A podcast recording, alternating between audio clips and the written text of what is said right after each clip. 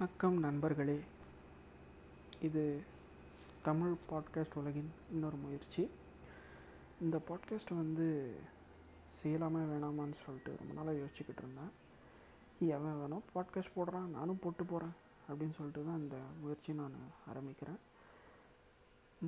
இப்போ ரீசெண்ட் டைம்ஸில் பார்த்திங்கன்னா நிறைய பாட்காஸ்ட் கேட்டுக்கிட்டு இருந்தேன்.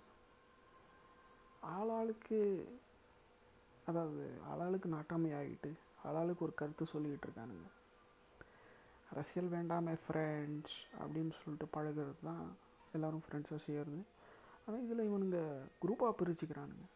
அதுவும் இந்த சாதிய தாக்குதல். அதாவது ஒரு பர்டிகுலர் சாதியை பற்றி அதிகமாக தாக்குதல் பண்ணுறது இதெல்லாமே பெரியாரிய குப்பைகள். அவ்வளவுதான். நான் எந்த ஐடியாலஜிக்குள்ளேயும் என்னை சுருக்கிக்கலை.